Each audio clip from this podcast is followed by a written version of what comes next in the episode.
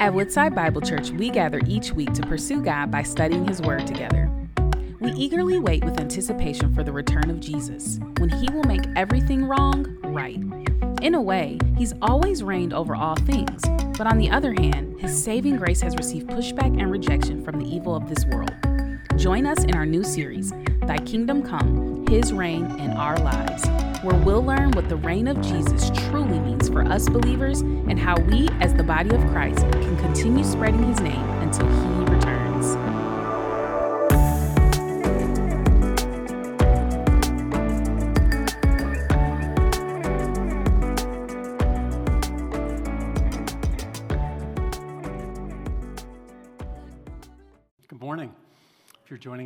good morning to you. If I haven't met you yet, my name is Joel. It's my privilege to be here this morning and to begin with a question What do you want to be when you grow up? That's the ubiquitous question asked of kids, isn't it? Probably asked with good intention to get them to dream, to think of the future, to wonder. It's a little short sighted, though, because you and I know that growing up isn't a destination, it's a process. It's filled with fits and starts and success and failure and growth and figuring things out, figuring yourself out. Nevertheless, my first grader, Jack, was asked that question last month at the beginning of his first grade year. What do you want to be when you grow up? You know his answer? A preacher. It's precious. I think I know why he said it. For I am doing it this very moment. He sees that his dad has a job that he loves. And there's something about emulating the one you love, somebody you look up to. I wonder, what was it for you when, when you were asked the question as a kid? Was it, I want to be a teacher because my Nana was a teacher? Was it, I want to help people and help sick people get better because that was something that someone in your family experienced. Maybe you love to work with your hands and you saw your dad work with, your, with his hands and you say, I want to do what my dad did. Whatever those, whatever those things are, we know that kids love to emulate people that they love.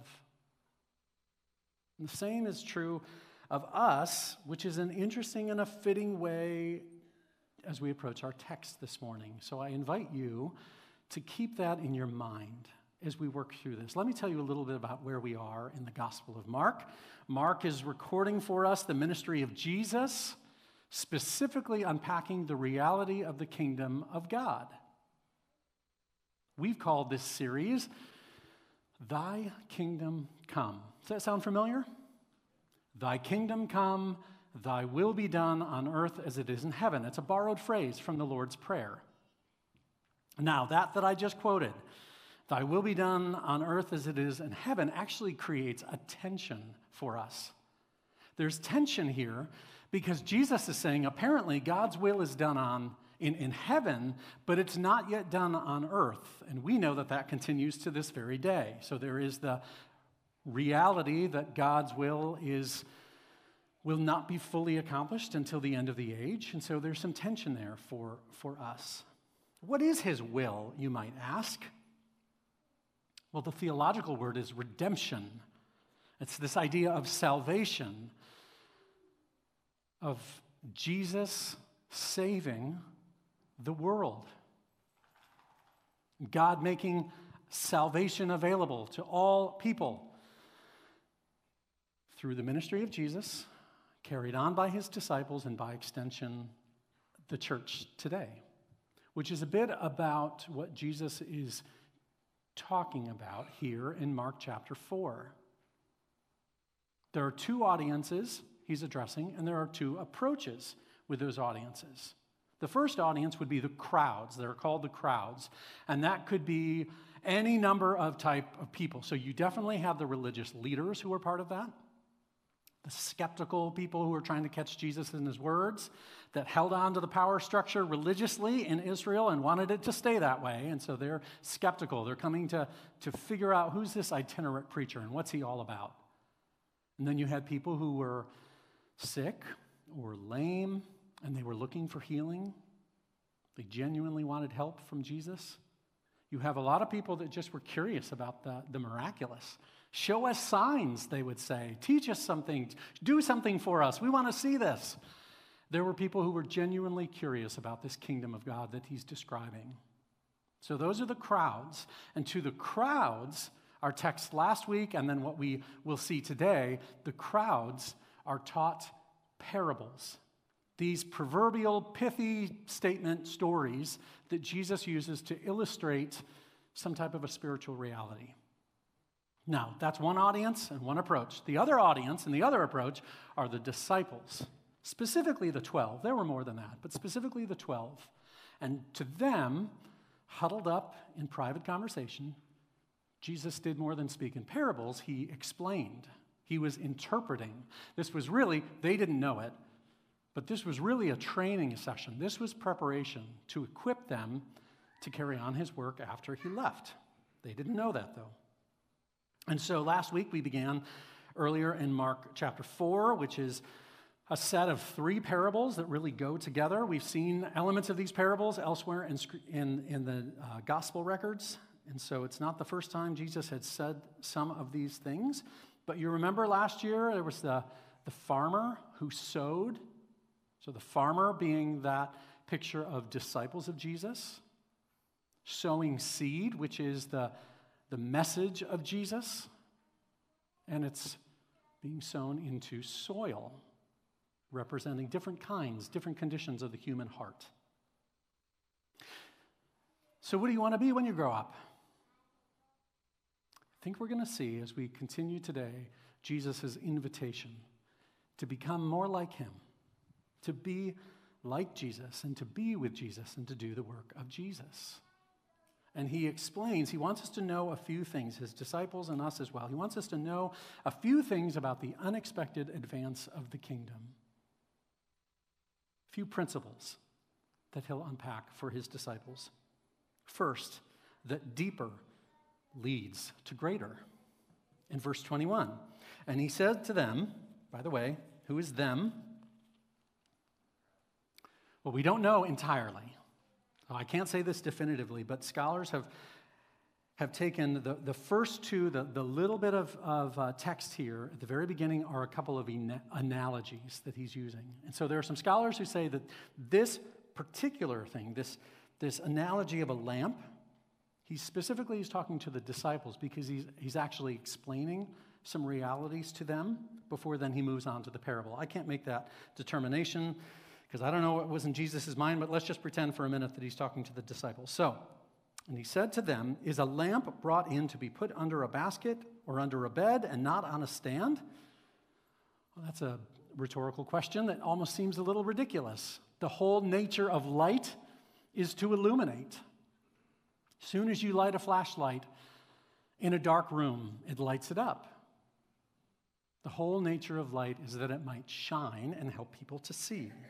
So Jesus continues in verse 22 For nothing is hidden except to be made manifest, nor is anything secret except to come to light. So he's describing the kingdom of God here as a lamp, this analogy. And he says the kingdom is meant to be fully known. It's not a secret. Secret would be dark. Click on a lamp, all of a sudden it's known. Now, to his disciples in this day and age, they hear kingdom they think, okay, Jesus is going to be the king. Naturally, we're following him. Jesus is king, which means there's some pretty significant and wonderful changes to come. Politically, Rome is going to be overthrown. Religiously, the scribes, the Pharisees, these people who have just burdened the Israelites with all these, all these things, they're not going to be holding the power anymore. It's going to be Jesus, maybe even a return to a theocracy like Israel used to have. Socioeconomically, Israel was marginalized, they were oppressed, they were not their former glory. And so the disciples think Jesus is king, and this is going to have significant ramifications. And because we're in the inner circle, like they've got a lot in their mind when they hear kingdom coming from Jesus. That's not entirely what Jesus had in mind. And we know that because we have the New Testament for us.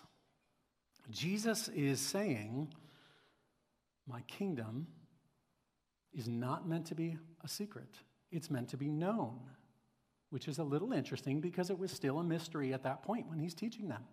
They don't know that he's going to die. They don't know that he's going to be buried, that he will rise again, that he will commission them, and then he will go to heaven and this thing will blow up. He doesn't, they, they don't know that. And so there's still a mystery as Jesus explains it to them. But that's why this is a training, it's a preparation. Hey, this is coming, disciples. The mystery is going to be revealed. And what is the mystery, you might wonder? We call it the good news the gospel that Jesus Christ came to save sinners. And the Apostle Paul, I, I, counted it, it was about 20 times in the course of his letters. He says the mystery revealed is amazingly that it's not just for the Jews, but it's for the Gentiles as well. That they are welcomed in as well, regardless of their ethnic background, regardless of who they've worshiped before or where they worship. It's available. The mystery has been made known and is open to all, like a light shining in a dark place. And the great news for you and me today, not only for Gentiles that we get to experience salvation, but this can actually be known. That's the beauty of the recorded scripture, that we can know more of the mystery of God that was hidden for ages and now is made plain. This is not just something to be held on to professionals who preach, who teach, who write commentaries, who are professors at seminary. It's not just for them, it's for all. All can know the mystery of the gospel. It's plain, it's available. So that's the analogy of the lamp that Jesus then calls for discernment. Look at 23. If anyone has ears to hear, let him hear. We've heard this before. Jesus has used that language before. It's the idea of if you have ears, then tune in. Tune in to what God is actually saying. Have discernment. Listen, but pay attention. He continues in verse 24. He moves into a new analogy, an analogy of measures. And Jesus said to them, Pay attention to what you hear. With the measure you use, it will be measured to you, and still more will be added to you. That reminds me, Jesus has taught in other places about measures. Let me read Luke 6 for you. You don't have to turn there. Luke 6, starting in verse 37. Judge not, and you will not be judged. Condemn not, and you will not be condemned. Forgive, and you will be forgiven. Give, and it will be given to you. For the measure, he goes on to say, for the measure you use, it will be measured back to you. So that's this principle like take giving for example in, in luke 6.38 we've talked about generosity and stewardship and so what jesus says here is if you give it'll be measured back to you. Now we like the sound of that don't we? Man if i'm generous with god i give some money he's going to give more back to me. It's not always financial. There are those amazing stories that he in his goodness and sovereignty will pour out blessing on, on some people financially. But actually, the, the message of Jesus as it relates to giving is the good life is found by giving it all away. It's a heart attitude. And the measure by which you're generous with others, it will be measured back to you. The principle here, as we jump back to Mark 4, the principle is as we have the truth of the gospel, as we ingest that, as we use that, as we pass that on to others, there's something even more. Deeper leads to greater. You're going to get so much more out of it. There's a British pastor, I think he's still alive. He's been preaching longer than I've been alive. His name is Pastor Dick Lucas, and he's taught this If you want to learn, teach. If you want to gain more understanding of the gospel, pass on what you do understand. He goes on to say, the generosity with which you pass on the knowledge you have of Christ will decide the growth of your capacity to understand it. Now, I say this in humility, but I've been in, in these particular verses for about a week and a half. And so I'm going to just guess that I've gotten more out of it than you have listening to me for eight or 10 minutes. That's the principle here. As I pay attention to these words, as I invest myself in the text, seek to understand Jesus, what he was teaching, what his heart is, there's going to be more that I get out of it, which has some great application for our time with Jesus daily. But listen, Jesus has some severe words. In verse 25, to the one who has more, more will be given. We like that, but here's the harsh words From the one who has not, even what he has will be taken away. Jesus has used harsh words like that before. Do you remember Matthew 25, the parable of the talents? He tells the story of a master who's calling together some servants and saying, I'm going to entrust this to you. And those servants go, there's a whole bunch of them, and they go, and, and some of them, it's like gangbusters. They, they get a lot of return for what he has entrusted to them. And then there are others, a little bit less. Do you remember that there is one who, who was afraid and who actually didn't work for the master's benefit? He just held on to what he had. Do you remember the words Jesus had for him? He called him a worthless, lazy servant. And he then cast him out into the other, utter darkness where there will be weeping and gnashing of teeth. That's the part of Jesus we don't always like to say out loud, isn't it? But very severe, harsh words for the one that turns away, that says, No, I will not do anything with the words that I have just received. Here's the point when we hear and re- respond, we get to experience the kingdom and a greater measure of God's favor and of the kingdom and seeing where He's at work and understanding what that means in our life. And there's blessing and there's understanding. But when we reject, there is spiritual blindness, and someday there is judgment. There is judgment coming for those who reject. That's Jesus' point here. Last week, uh, my wife Allie began volunteering at our kids' elementary school, Wood Creek, just on the other side of Middlebelt Road. And she went in uh, one day a week to help with the noon lunch hours and manage the chaos of elementary kids. And then because of the weather, they couldn't have recess outside, and so they had to have in room recess, which kids just need to like get their energy out on the playground. So she really was managing chaos. I mean, it was absolutely crazy. But in true fashion, you know, she held it together. She loves kids. It was, it was good.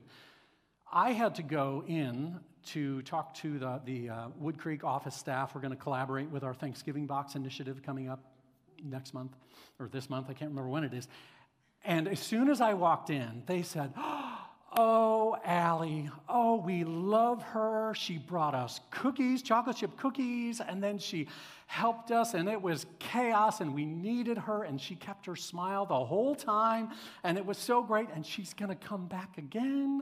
And they just were gushing with affirmation. Do you know what my response was?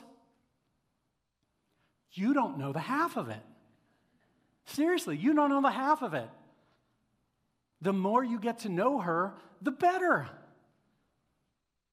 I'm the love of her life. I probably know her more than anybody else on the planet. And I can say definitively the more you get to know my wife, the better it is. She's a joy. That's how it is with Jesus, friends. The more you know Jesus, the better it is. Deeper leads to greater the whole idea that we are invited to be with Jesus through his word, through prayer, through abiding with him. That you and I get to be loved by Jesus, whatever our story is. Each of us has a particular set of experiences and values that have made us who we are today. You know the good news? You don't have to like quick clean up and present your best life to Jesus. He says, I love you where you are.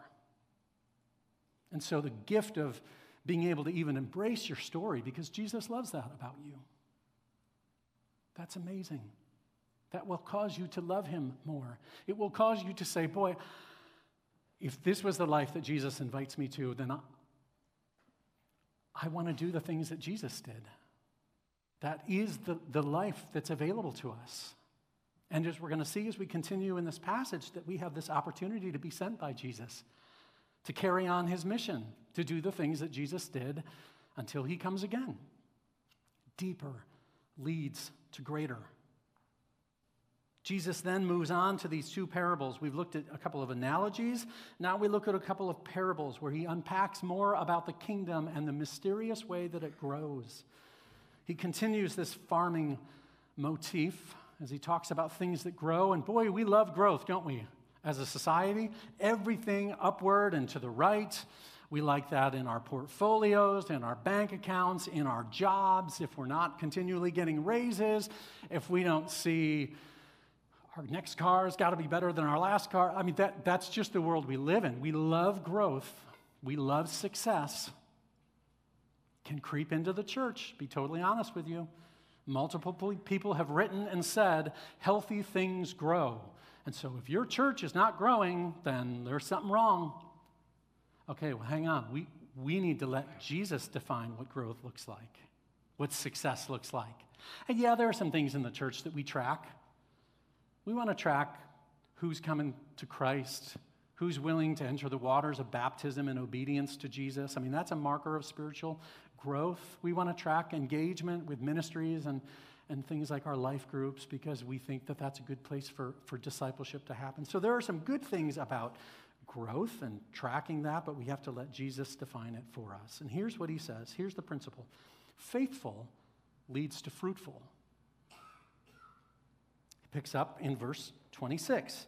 He says, The kingdom of God is as if a man should scatter seed on the ground. He sleeps and rises night and day, and the seed sprouts and grows. He knows not how. The earth produces by itself first the blade, then the ear, and then the full grain in the ear. When the grain is ripe, at once he puts in the sickle because the harvest has come. So here we have Jesus describing some things that people do, the, the disciples, the farmer, the sower here, and things that God does.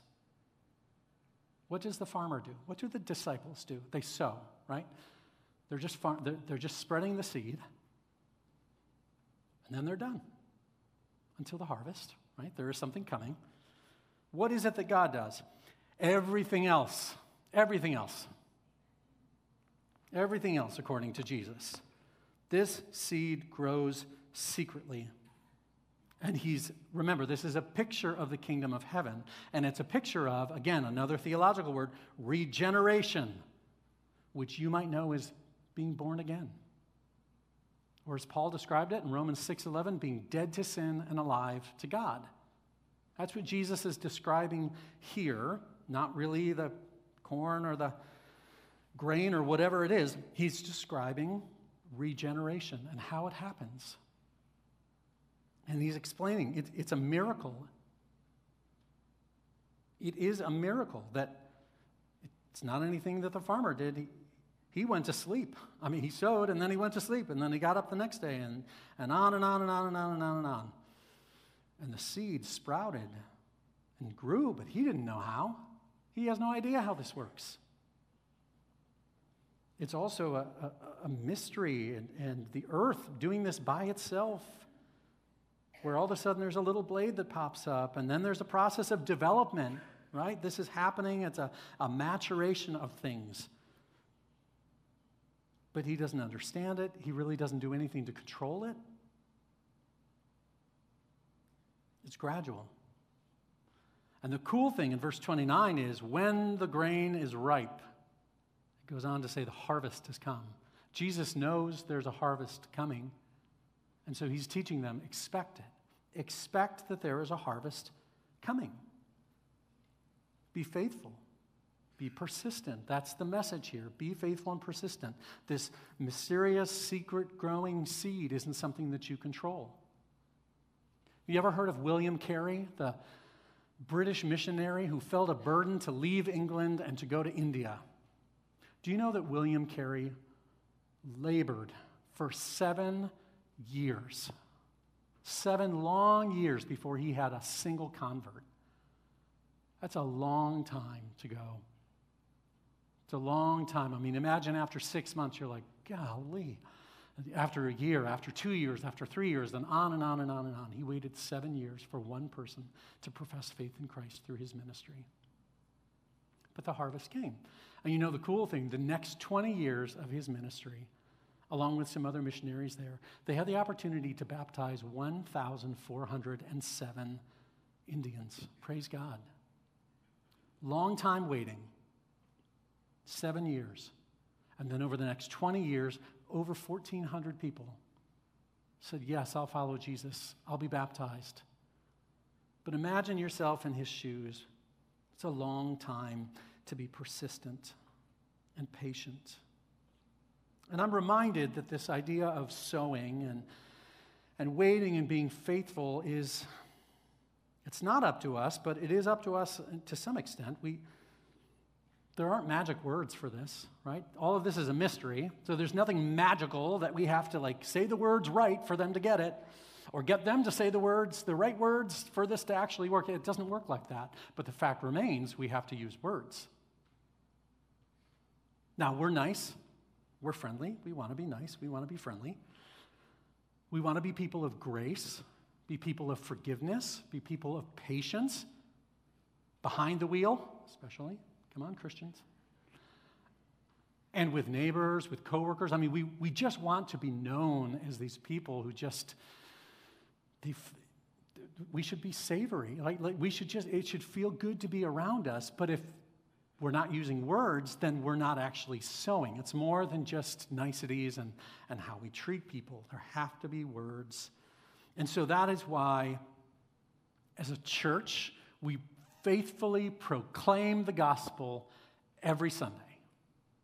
That's one of the things that we can do communally is we can sit under the teaching of God's word so that deeper will lead to greater so that God's spirit can use the proclaimed word for, for bearing fruit. We want to have good doctrine. We want to have unity and love so that a world would say like what's going on over there? Why do they get along when nobody else in the world gets along right now?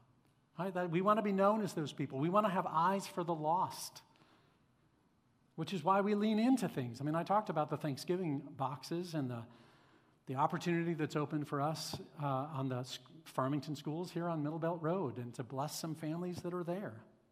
It's why this Saturday, the city of Farmington Hills just contacted us and they said, Would you like to be part of our trunk and treat? You bet. Candy? Sure, we'll show up. And so we have the opportunity to just hang out with whoever from our community comes to that. Maybe you'll grab your neighbors, your, your family, maybe you'll just show up. There's nothing you have to do except just walk around with people and say, Hey, this is my church. I love my church. I love my church. I'd love for you to know my church, right? Who knows? But with just faithful, mysterious planting of seeds, what God would do. Personally speaking, so those are some things we do as a church. Personally speaking, some of you have prayed and proclaimed the gospel for a long time, and it hasn't taken root yet. There's someone that you feel burdened. Maybe it's a family member, maybe it's a friend, a coworker, I don't know. So Jesus is saying through this parable don't lose heart. Just be faithful. Keep going. If you're not doing any of that, the invitation here is to don't avoid it. I know we're not supposed to talk about politics and religion and culture, right? But you can't hold on to this. You can't hold on to this good news. It's so good. It's so good that if you love Jesus, you're going to love people by telling them. Don't hold on to it. Don't avoid sharing the gospel with people. That's the call here as well. That's not really sowing. That's just going to sleep and waking up, but not actually doing the sowing that Jesus calls his disciples to. I also know that there are people here who are still fairly new in their faith or they're still figuring a lot of things out. And I'm, I'm still figuring a lot of things out. And so here's the invitation. If you find yourself like that, like, I don't know what to say, I don't have all the answers. Well, say yes to what you know. I mean, just say yes to what you've experienced, right? So you're not going to have a whole theological treatise that people are going to want to hear from you, but they want to hear your story. There may be some experience you walk through. There may be something of your past and how Jesus has redeemed that and restored you and given you a new identity. That's a powerful way to tell the gospel with your story. That's part of embracing your story, letting God use that. So say yes to what you know. Faithfulness. Faithful leads to fruitful. But lastly, Jesus finishes with this last parable of the mustard seed that's been read for us already. And he's going to unpack the reality that small leads to expansive. Small leads to expansive. In verse 30, he's comparing the kingdom of God to this mustard seed, smallest of all seeds on earth. By the way, he's speaking proverbially, not botanically. We know today that there are seeds smaller than mustard seed, but to his audience, it was about the smallest thing they know. And so he is saying this tiny, little, insignificant thing that you would totally miss if you walked by. You wouldn't even see it. It's so small, it's so insignificant. Look what it grows up to. 32. When it is sown, there's a, another action, right? The call to sow. It grows up and becomes larger than all the garden plants and puts out large branches so that the birds of the air can make nests in its shade. This idea of it really, really taking off and growing into this garden plant tree that, that provides provision. That's a, that's a double way of saying it, that provides for even the birds of the air. You know, in other places in Scripture and even in ancient Near Eastern literature, trees were a way to describe kingdoms.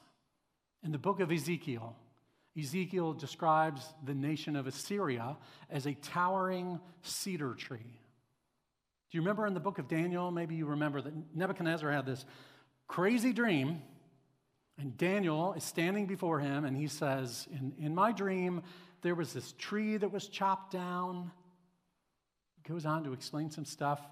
And Daniel prophesied, and God made good on the prophecy. Nebuchadnezzar was the tree who was chopped down, who was sent to live out in a field with long nails and eating the grass. I mean, it's this crazy, like, beast man story to humble him until he humbled himself under God and the kingdom was restored. So we see in other places of Scripture that, that a kingdom is referred to as a tree. And I think that's a bit of what Jesus had in his brain as he's teaching it, he's using this picture that maybe they would have understood that here's this tiny seed that grows up into this large plant. Now, I did a little reading about mustard plants. I'd never done that before. Mustard plants were invasive, it, like really bad, take over a garden, right? Not a good thing. Unless we're talking in God's gospel economy, invasive is a very good thing. Do you know what mustard seed plants do? They grow really big, like Jesus has described. They drop more seeds. Those grow up really big. They drop more seeds, and on and on and on. And you could see how it would take over an entire garden, which is a really good way that Jesus is using to describe this. It's invasive, it just takes over. It is small, and it becomes so expansive. Significant growth. One of the things I've been most struck by in the last week and a half in these couple of parables, Jesus has an amazing amount of realism and confidence. He's being totally honest with the disciples, with the crowds, but he's so hopeful. Think about it his honesty, his realism. Planting is hard work. And now I'm not talking about the farming part of it, but we know what it's like to be in a conversation with someone and to like internally, like, oh, I should, I should, it's, uh, that make it awkward. Oh, I don't know if I should say it or not. Haven't you been there? I have. It's, it's work, right? To speak the name of Jesus, to insert that. You don't know how it's going to fall on their ears. It, it is work, it's hard work. So, though it's work, and though it's heartbreaking, do you remember last, Last week, the soils, three out of the four soils didn't take root, didn't produce faithfulness. That's heartbreaking when you think about soils as people's lives. People who you know, who you love, who say no to Jesus, doesn't take root. We know the ramifications for them eternally. That's really, it can be really heartbreaking to think about that. It can be heartbreaking and difficult when nothing seems to be happening. All you do is sow and then you wait and nothing. There is no fruit, there's nothing that's happening. That can be hard to persevere, can it? And yet, Jesus still says, sow the seed. The chief responsibility of the disciples, and therefore the church, is to spread the message of Jesus, to make disciples. Matthew 28, the Great Commission. Go, as you go, make disciples, make disciples, make disciples, make disciples. It's supposed to be like that mustard plant, the seeds that spread. And yeah, baptize them and teach them the way of Jesus, but make disciples. That is the responsibility. That's what he's teaching his followers that continues for us today. All of those things take time and you gotta, you gotta have a, a strong sense of calling, don't you, in order to engage in this type of work. But here's the beautiful part the, the, the confidence of Jesus that I love. He says significant growth is coming. Last week, that one out of four soil, so the minority, do you remember the returns? 30 times, 60 times, 100 times. If your portfolio looked like that, that's an amazing return on investment for the minority, the one out of four of the soils. Acts 2. Do you remember Acts 2? The, the disciples are all huddled. Jesus just left. They're trying to figure out what are we supposed to do now? Holy Spirit is poured out on them. Supernaturally, they begin to, to preach and speak and people hear in their native tongues. I went back and counted, it was about a dozen nationalities that were in Jerusalem at that time that heard the gospel being preached in their own native tongue so that they could understand it. Guess what happened to that? It goes to the ends of the earth, which is why in Revelation, there are all these pictures, these reminders of this worship gathering around the throne of every tribe and tongue and language and people. So we know the confidence of Jesus, harvest is coming.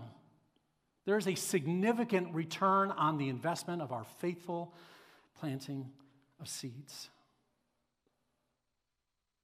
Imagine if the apostles could see us right now. Honestly, think about that. You know, I would love to walk up to one of them, it doesn't matter which one, shake their hand and say, Hi, I'm Joel. I'm a pastor in Farmington Hills, Michigan. That doesn't mean anything to you, but let me tell you, after Jesus left you, you preached in Jerusalem. You passed that on to somebody else. And that was passed on to other people. And that was passed on to even more people. And somehow it skipped across the ocean. So here we are 2,000 years, and I didn't do the math to see how many miles. We're so far from Jerusalem. And here we are, the gathered church sitting under the words of Jesus, finding our identity, our calling, and what he has for his disciples. What if the apostles could see us? And the fact remains, we know so much more than they know. Praise God, we have this. We know how the story ends. Small leads to really expansive in God's economy. And so, because we know more, to whom much is given, much is required. The motivation cannot be guilt. It's not how this works. Just like giving, what we talked about before, the motivation can never be guilt. This is good not because it's right, it's just the best way. This is the way of the kingdom. This is the way that Jesus lays out for his followers. And so we have to grow, friends, in confidence I needed some of that confidence this week from Jesus. We got to grow in our calling. How do we talk about Jesus? It's got to be more than heaven. Someday you're going to have a mansion. It's awesome. You know, there's a lot of mansions around here. People live pretty good lives here. So it's got to be more than someday you're just going to have a great life. Jesus changed my life. I want you to know about him. Friends, Jesus' reign advances through his shared word, and his word is shared by his people. We know it advances today, don't we? But it begins with an understanding of the gospel the very good news that Jesus saves. Amen. Jesus saves. Do you know it for yourself? Has it planted in the soil of your heart? Does it mean something for you? Do you know Jesus as your Lord and Savior? If you don't, oh, I invite you to that today. There's nothing better in all of life than walking in the way of Jesus, having the peace, having the knowledge that He wants you to pass it on to others. This is a perpetual thing that we're part of. It's a good business to be in. It's a good family farming endeavor that we're in. And I want you to know that for yourself. If it does mean something to you, then do you want it for other people? Who is your one? Who's your two? Who are the people of peace in your life? For some reason, when you are around them for coffee or at the water cooler at work or whatever it may be, they just open up. They share something about their life. They see you as a people of a person of peace. And you have the opportunity to speak life into them, to just be faithful in planting. Speak the name of Jesus. Paul said in 2 Corinthians, I determined to, to preach only Christ crucified. Not lofty words, not all this wonderful stuff. Jesus Christ crucified. That's what he endeavored to teach and to preach. So, what do you want to be when you grow up? Jack? I don't know if it'll be a preacher. I don't know what God has for him. He's got a lot of years ahead of him. Here's what I do know. Here's my part I'm faithful. I encourage him. I show him and share with him repeatedly the gospel, the reminder that, buddy, you've been saved by Jesus, saved from and saved for something. I'm going to love him toward whatever it is that God calls him into. And I don't know what that is, but I want to be faithful and I want to expect great things because I have a great God. Amen? So, God, we worship you. We're called by you. That's why we're here this morning. Carved out time in our earliest part of our week to remember the truth that you save sinners and that you use us to help other people to know. And so I pray, Holy Spirit, that you would let the word land where it's supposed to land on the hearts, the soil that are in this room. Jesus, we lift you up. We want you to be known even in just a moment as we sing, and then we have the opportunity to participate in communion, to have fellowship with you through communion. We worship you, we lift you up, we magnify you. We want you to be known across the ends of the earth. As long as it depends on us, we're going to be faithful. For your beautiful name, and all God's people said,